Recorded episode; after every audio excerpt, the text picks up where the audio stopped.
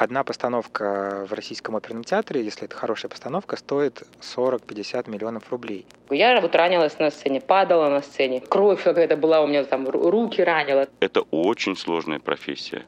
Это не просто так. Пришел, порепетировал и так далее. Да, и вышел на спектакль, запел как птица и получил аплодисмент. Нет.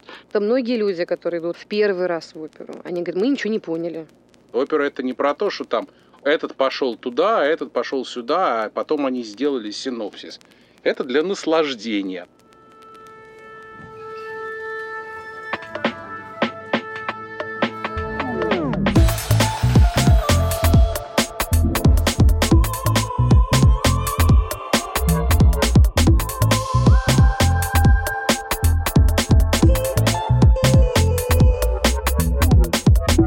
Всем привет, с вами я, Дмитрий Хамидулин. И Лена Ленская. Мы придумали вам и себе новое крутое хобби, наш подкаст «О как опера». Многие считают, что опера умерла еще несколько веков назад, но это не совсем так. Многие постановки круче и страшнее, чем даже вкладка триллера на Netflix. Почти в каждой кто-то умирает.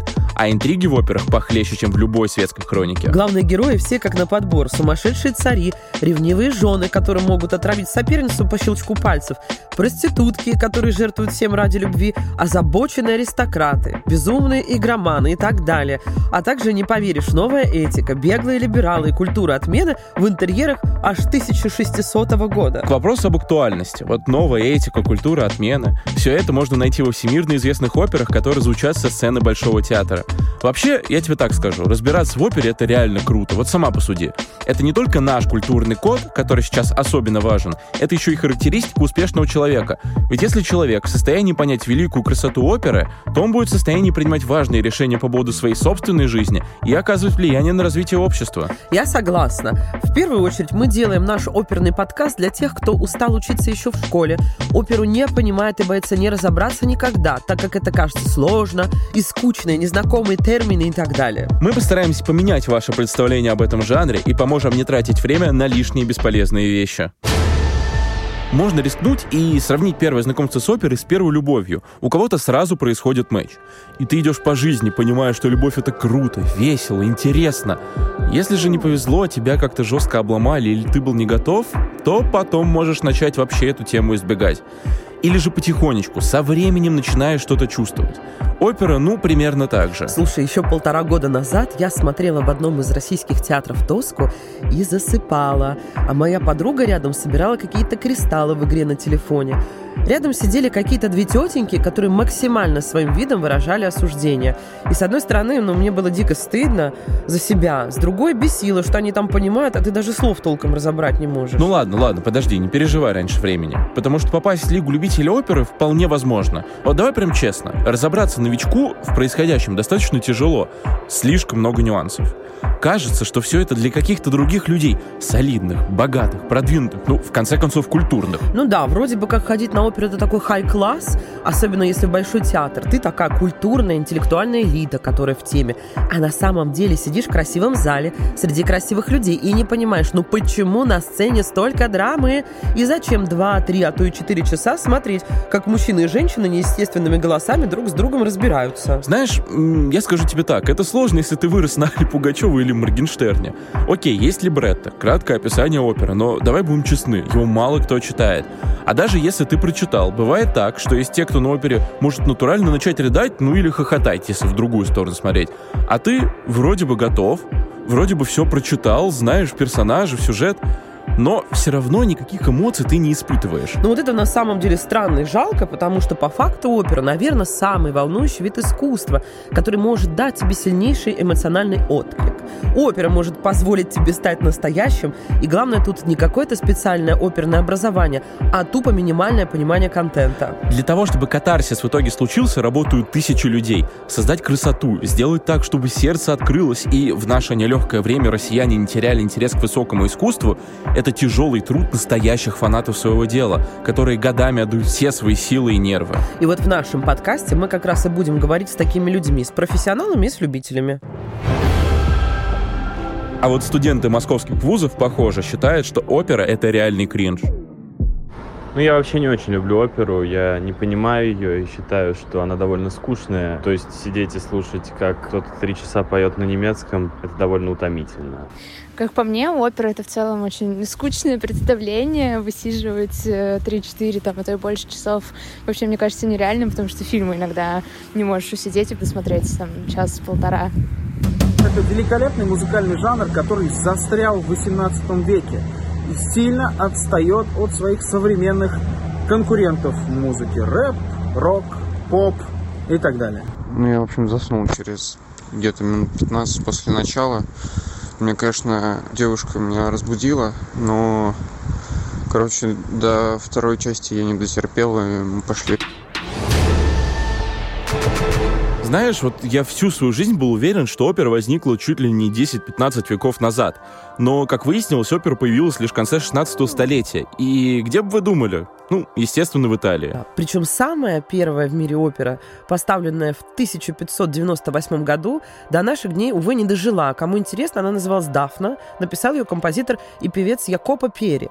В России же опера появилась немного позже. Уже в 17 веке многие русские послы и путешественники смогли познакомиться с жанром во время своего пребывания в Италии и Франции. Их восторг от оперы дошел до царя Петра I. Самое интересное, что в итоге и сам Петр заинтересовался новым жанром. В 1714 году появился первый русский перевод немецкой переработки той самой Дафны, самой первой оперы. Опера в России вообще достаточно быстро развивалась. В 30-е годы XVIII века императрица Анна Иоанновна часто приглашала в нашу страну итальянские труппы на гастроли, а уже в 1742 году на берегу московской реки Яуза появился оперный дом. Вообще императорский двор очень хотел сделать оперу своей. Была набрана специальная труппа для него, причем не где-нибудь, а в Италии. Но одними итальянцами сыт не будешь. Надо было свои кадры взращивать, наверное, подумала Екатерина II, которая отправляла наших композиторов на родину оперы в Италию на обучение. И именно тогда, как мне кажется, и начала появляться исконно русская опера. Ведь русская вокальная школа развитие свое получила именно в то время. В XVIII веке композиторы, прошедшие обучение в Италии, написали немало опер. Однако нельзя сказать, что они были сверхудачными.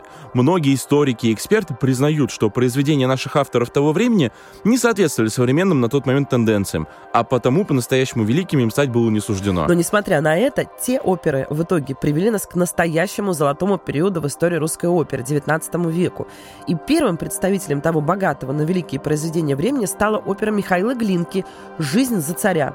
А еще чуть позже новоиспеченный отец русской оперы напишет «Руслана и Людмилу» по поэме Пушкина. А потом пошло-поехало. В 19 веке появилось чуть ли не все. И «Пиковая дама» с Евгением Онегиным Чайковского, и Борис Годунов Мусорского, и князь Игорь Бородина. В общем, масса великих опер, которые надо успеть услышать. Свое развитие оперы в нашей стране продолжала получать и в советское время.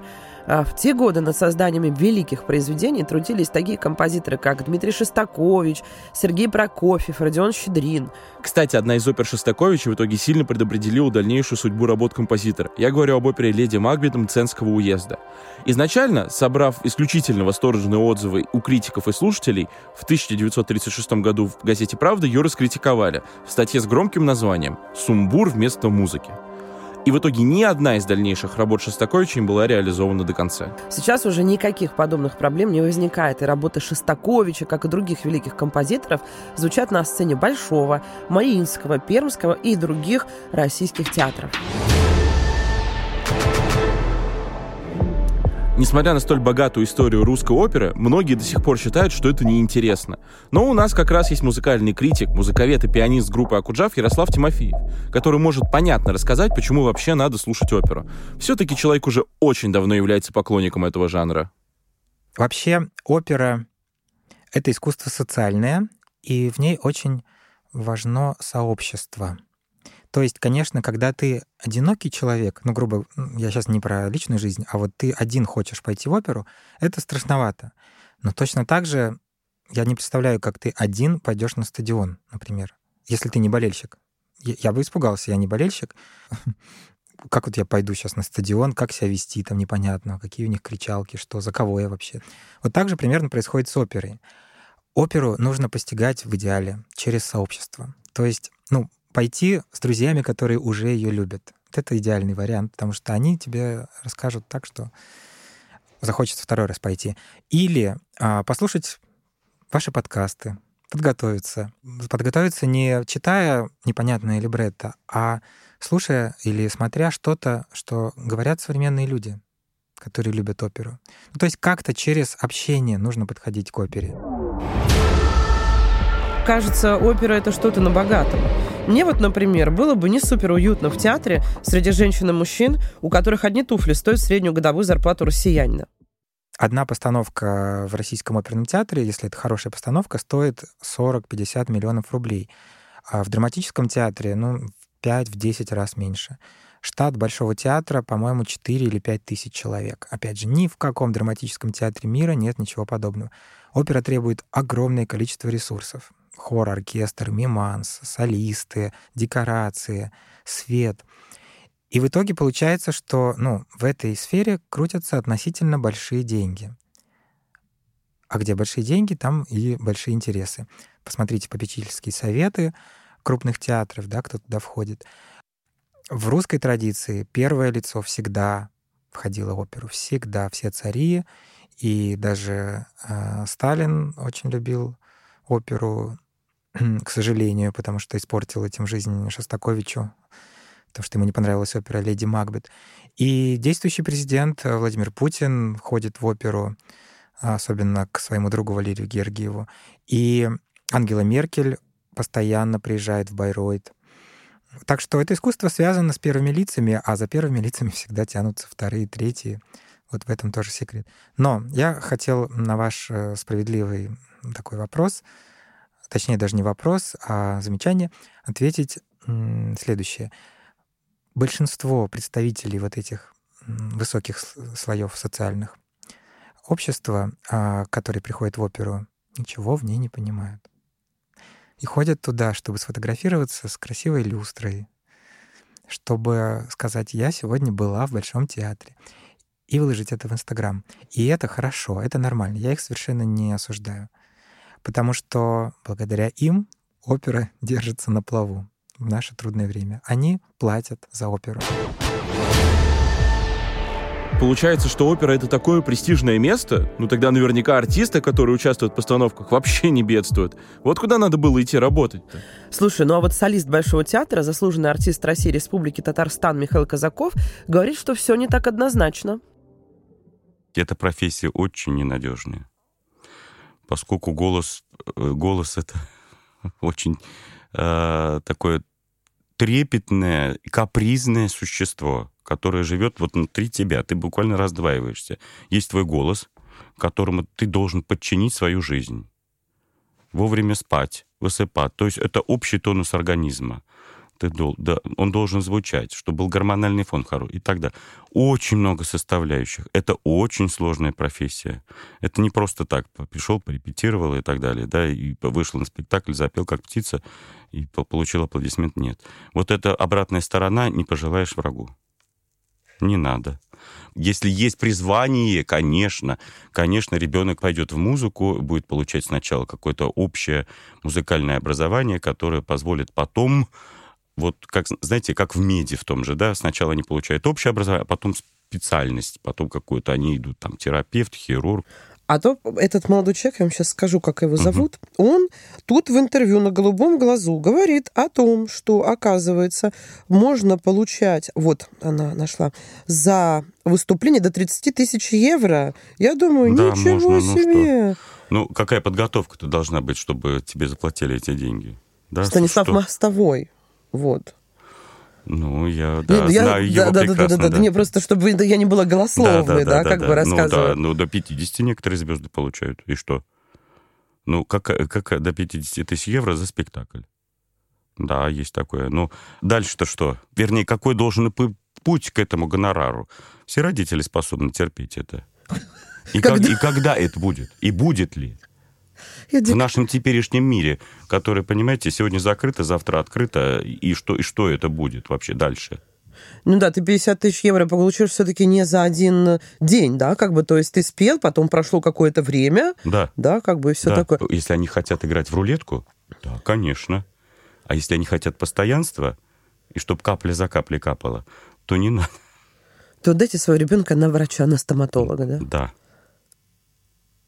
Ну вот Надежнее вы, ну вот вы бы раз, если бы... вот вы- Никогда. А вот что интересно лично мне. Певица — это же не только голос, это еще и внешность. А сейчас так просто женщине быть красивой, даже не имея большого количества денег. Что насчет того, чтобы сделать себе ботокс или губы там новые? В шоу-бизнесе никто не стесняется экспериментировать. А вот что по опере? Оперная певица Екатерина Арну призналась, что пыталась импровизировать не только на сцене, но и в кресле у косметолога. И вот что из этого вышло.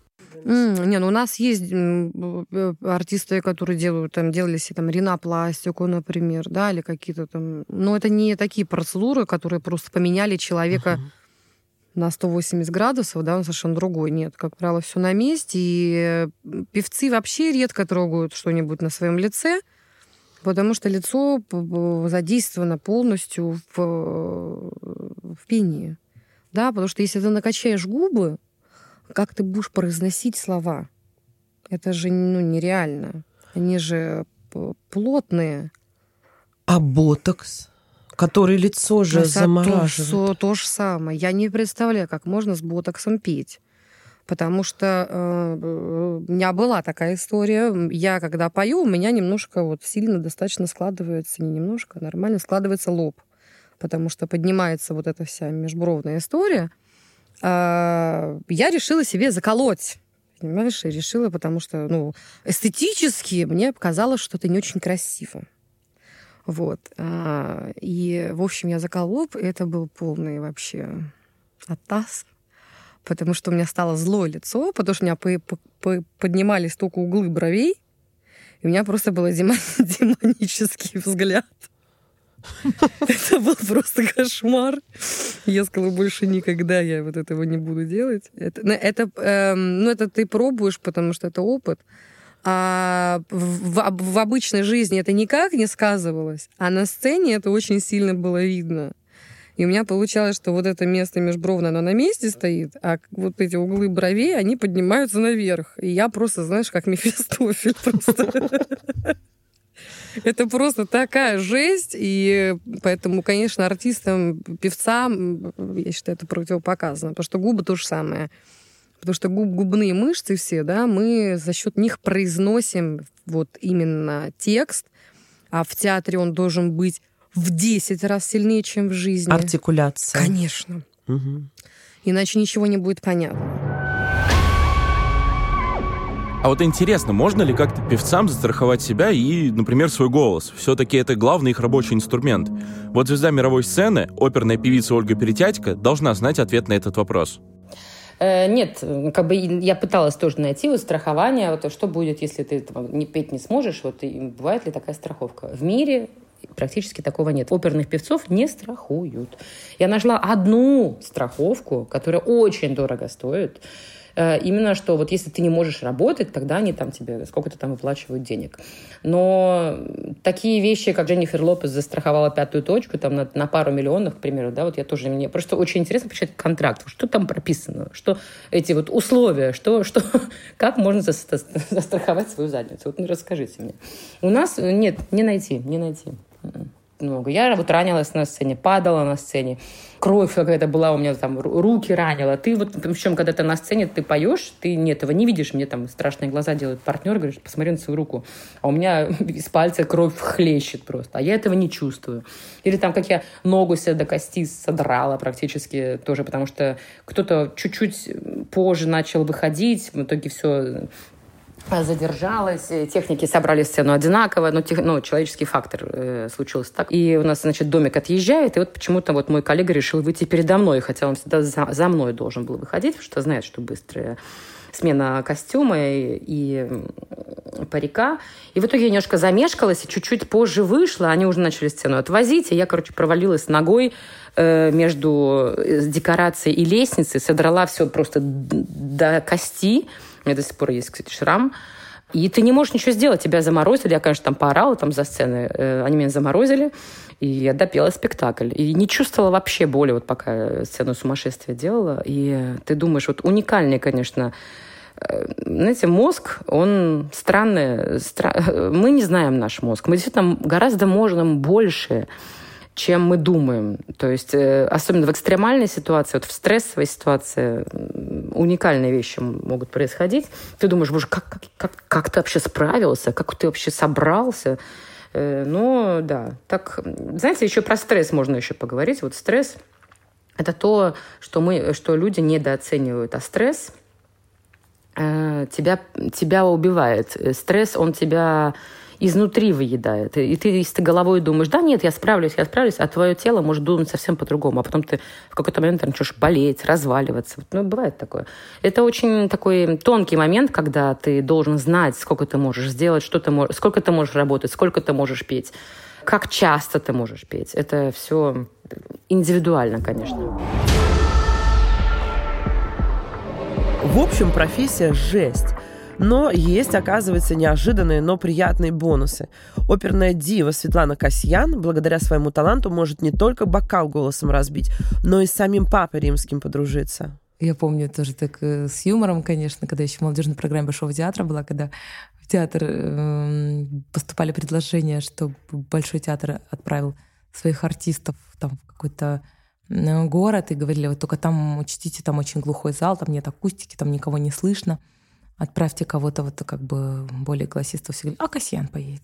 То есть даже проблем нет. А в любую акустику, самую глухую, всегда отправляли меня. И, но я вот понимаю сейчас уже со временем, что масштаб голоса — это в первую очередь здоровье. Если у меня там был такой серьезный недосып, стресс, проблемы со здоровьем определенные, там, ну, бывают всякие там наши женские Э, раз в месяц э, периоды, когда ты ослаб и чувствуешь себя не... Слово «ослаб». Я представила, как бы такие бодрые, такие... Ой, ну вот тогда это влияет, ушла. конечно, на да, масштабе да, да, голоса. И голос меняется. Тогда ты никакие бокалы не сможешь разбить, конечно. Тогда я про себя говорю. Ну, а другие, ну, в принципе, ну, таких масштабных голосов... У нас в России их побольше, чем в мире. В мире как-то... Знаете, вот так интересно, вот там, например, Корея, у них у всех аккуратненькие маленькие голоса. Это природа такая. Или там в Китае я тоже пела, э, сразу победила гран-при взяла. У них тоже аккуратненькие, природа такая красивая, хорошая, но они не масштабные. А у нас там поешь в Сибирь, откроют рот наши. Разбить стакан голосом, Такие. как это вообще? Это, ну, вы на спор или как это вообще происходило? Нет, ну не такой стакан, конечно, не толстый стакан, там не кружку чайную, а тонкое стекло. И я помню, когда я еще маленькая даже э, начинала петь дома в Грузии, этот сервант с маминым венецианским стеклом, он просто начинал содрогаться, у соседей тоже все говорили... Уймите вашу да, дочь. Не, не, они все слушали с удовольствием все эти мои концерты, но переживали, что их посуда тоже пострадает, потому что весь дом, говорят, ходуном ходил, сносило все звуком. Да. Я, конечно, хотела спросить про папу римского. Это такая интересная история, потому что, ну, вообще по-хорошему мало кто может похвастаться аудиенцией, за, завтраком. Ладно бы бог с ним. Аудиенция, было очень много. Так он еще вам, по-моему, когда вы заболели коронавирусом, я сейчас вспомнила, прислал как под, письмо поддержки в коммунарку, да, или куда? -то? Не, мы были в роддоме, лежали в Одинцово. Да. О, огромная ему благодарность за это.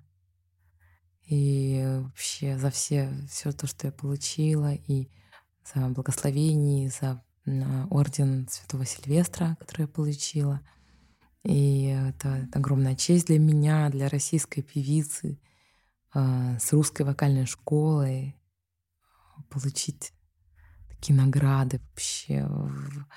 Кстати, в титульных итальянских ролях в Италии, когда ты приходишь и задвигаешь всех русская. Да, еще когда у тебя как бы статус дамы уже Да, это все равно, что приедет сейчас какой-нибудь там, я не знаю, эм,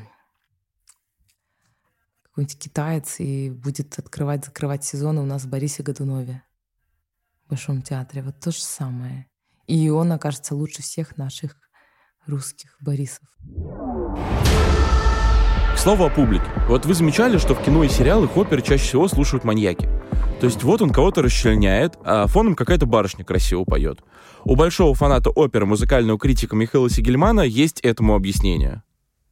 Дело в том, что давно описано, это вопрос не про оперу, но поскольку, опять же, у меня два поколения врачей в семье, я понимаю, ну, не, кое, кое-как, так сказать, разбираюсь в психологии и в каких-то вещах. А, давно описано, что маньяк э, — человек с ампутированной душой, да, в каком-то смысле. Потому что человек, который, ну, не знает жалости, когда он, когда он делает что-то, да, по принципу, так сказать, замещения или, или вытеснения у него должна быть какая-то обязательно эмоция, какой-то они немножко дети.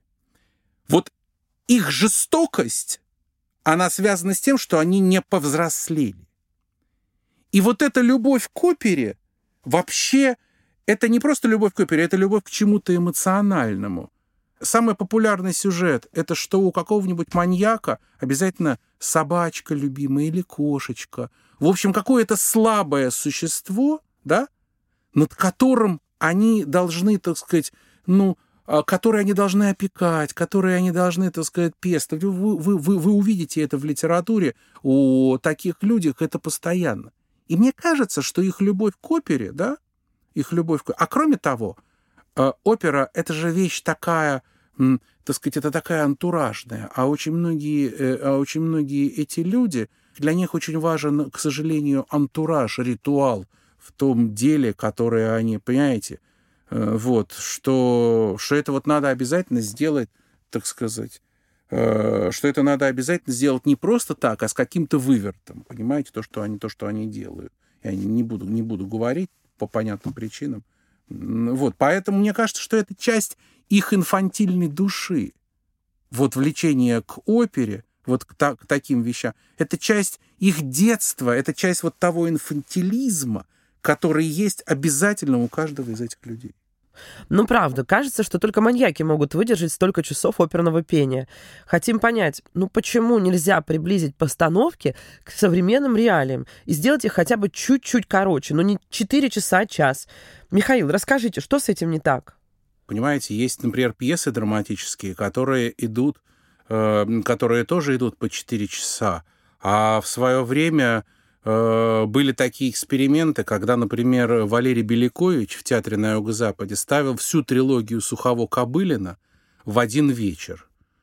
И даже такие стойкие театралы, как мои родители, им после этого требовалось какие-то крепленные, слегка разбавленные изделия для того, чтобы это все Э, для того, чтобы это все воспринять. Ну, потому что 6 часов там подряд слушать, или 7 часов, там спектакль в 2 часа начинался и в 9 э, часов заканчивался. Ну, потому что опера — это такая условная штука, там очень много, там очень много вещей, да, которые э, связаны с драматическим сюжетом, а есть вещи, которые с ним, ну, прямо не связаны, да.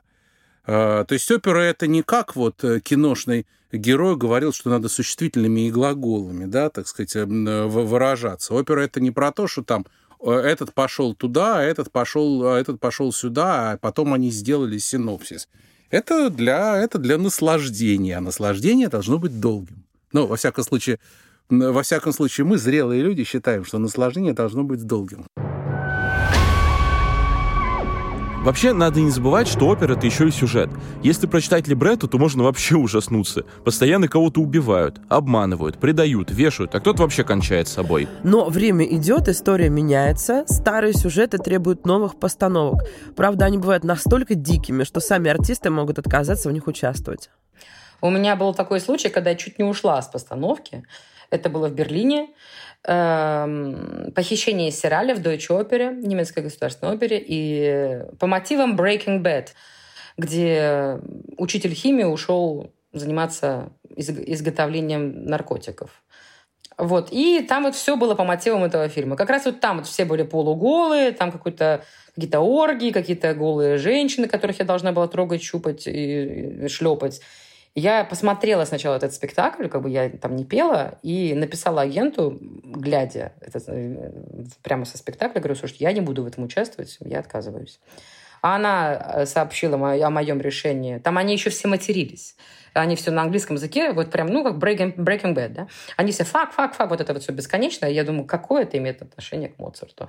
А потом я увидела режиссера, который пришел, он был явно под чем-то, то есть ты понимаешь, в принципе, откуда что идет. Вот, но эм, театр как-то не оценил э, мое желание уйти. Они сказали, делай, что хочешь, меняй костюм. Я говорю, хорошо. Разрешаете? Ладно. Я не буду материться. Хорошо? Хорошо. То есть я вместо факт говорила, ну, что-то не помню уже, что-то говорила. Просто какой-то обычный текст. И поменяла костюм, э, одела какие-то дополнительные штаны. То есть, ну, я не была голая. Но это было, конечно, весело. Да, это было, конечно, необычно. Э, Еще было интересная обстановка сказок Гофмана, где я пела только Олимпия, была механической куклой, э, такой немножко надувного типа, э, с застежками во всех местах, то есть э, в зип такие застежки были. Я рожала собачку на сцене, это у меня тоже такое было. Что-то, что только не было. Я умирала э, один раз, как Джильда умирала в мусорном мешке, к примеру, большущий такой черный мешок огромный, знаете, на 50 литров. Вот в таком мешке мне туда завязывали чего такого не было, серьезно. В общем, смотри, опера — это, как мы выяснили, не что-то там пыльное, старое, скучное. А на такой роскошной сцене, как у Большого театра, это в принципе невозможно, иначе театр давно бы закрылся. Этот номер, кстати, в свое время пытался провернуть Ленин. Но в итоге Сталин и многие другие люди настояли на том, чтобы Большой театр существовал. И вот уже три столетия на сцене этого театра идут известные во всем мире оперы. И мы абсолютно искренне желаем вам побывать не только в Большом, но и в других театрах, потому что опера — это то, что позволяет нам не только получить какой-то заряд культурности, но и помогает нам развиваться личностно, что вы знаете, сейчас прям тренд. Слушай, я все равно бы при этом не стал забывать об эстетической стороне. Вот как мы уже рассказывали, чтобы кто-то мог почувствовать себя культурным человеком хотя бы на один вечер, тратится невероятно усилия тысяч людей. Это костюмеры, гримеры, музыканты, ну и, естественно, певцы. А еще дирижеры, режиссеры, осветители. Ну и, короче, вообще над одной постановкой, насколько я знаю, работает где-то 4000 человек. Можешь себе представить? И если мы будем всех перечислять, то еще часа на три так зависнем. А это мы еще не упомянули самое важное, что опера несет в себе наш культурный код. Она по праву может считаться нашим наследием и отражением нашей жизни. И Большой театр хранит не только это наше наследие, но и привлекает лучших со всего мира, чтобы мы не забывали, кто мы есть. Ну что же, в следующих эпизодах мы расскажем истории величайших опер. Каждый из этих произведений десятилетиями, а то и веками производит впечатление на подготовленных людей. Такими теперь являетесь и вы, расслушайте наш подкаст.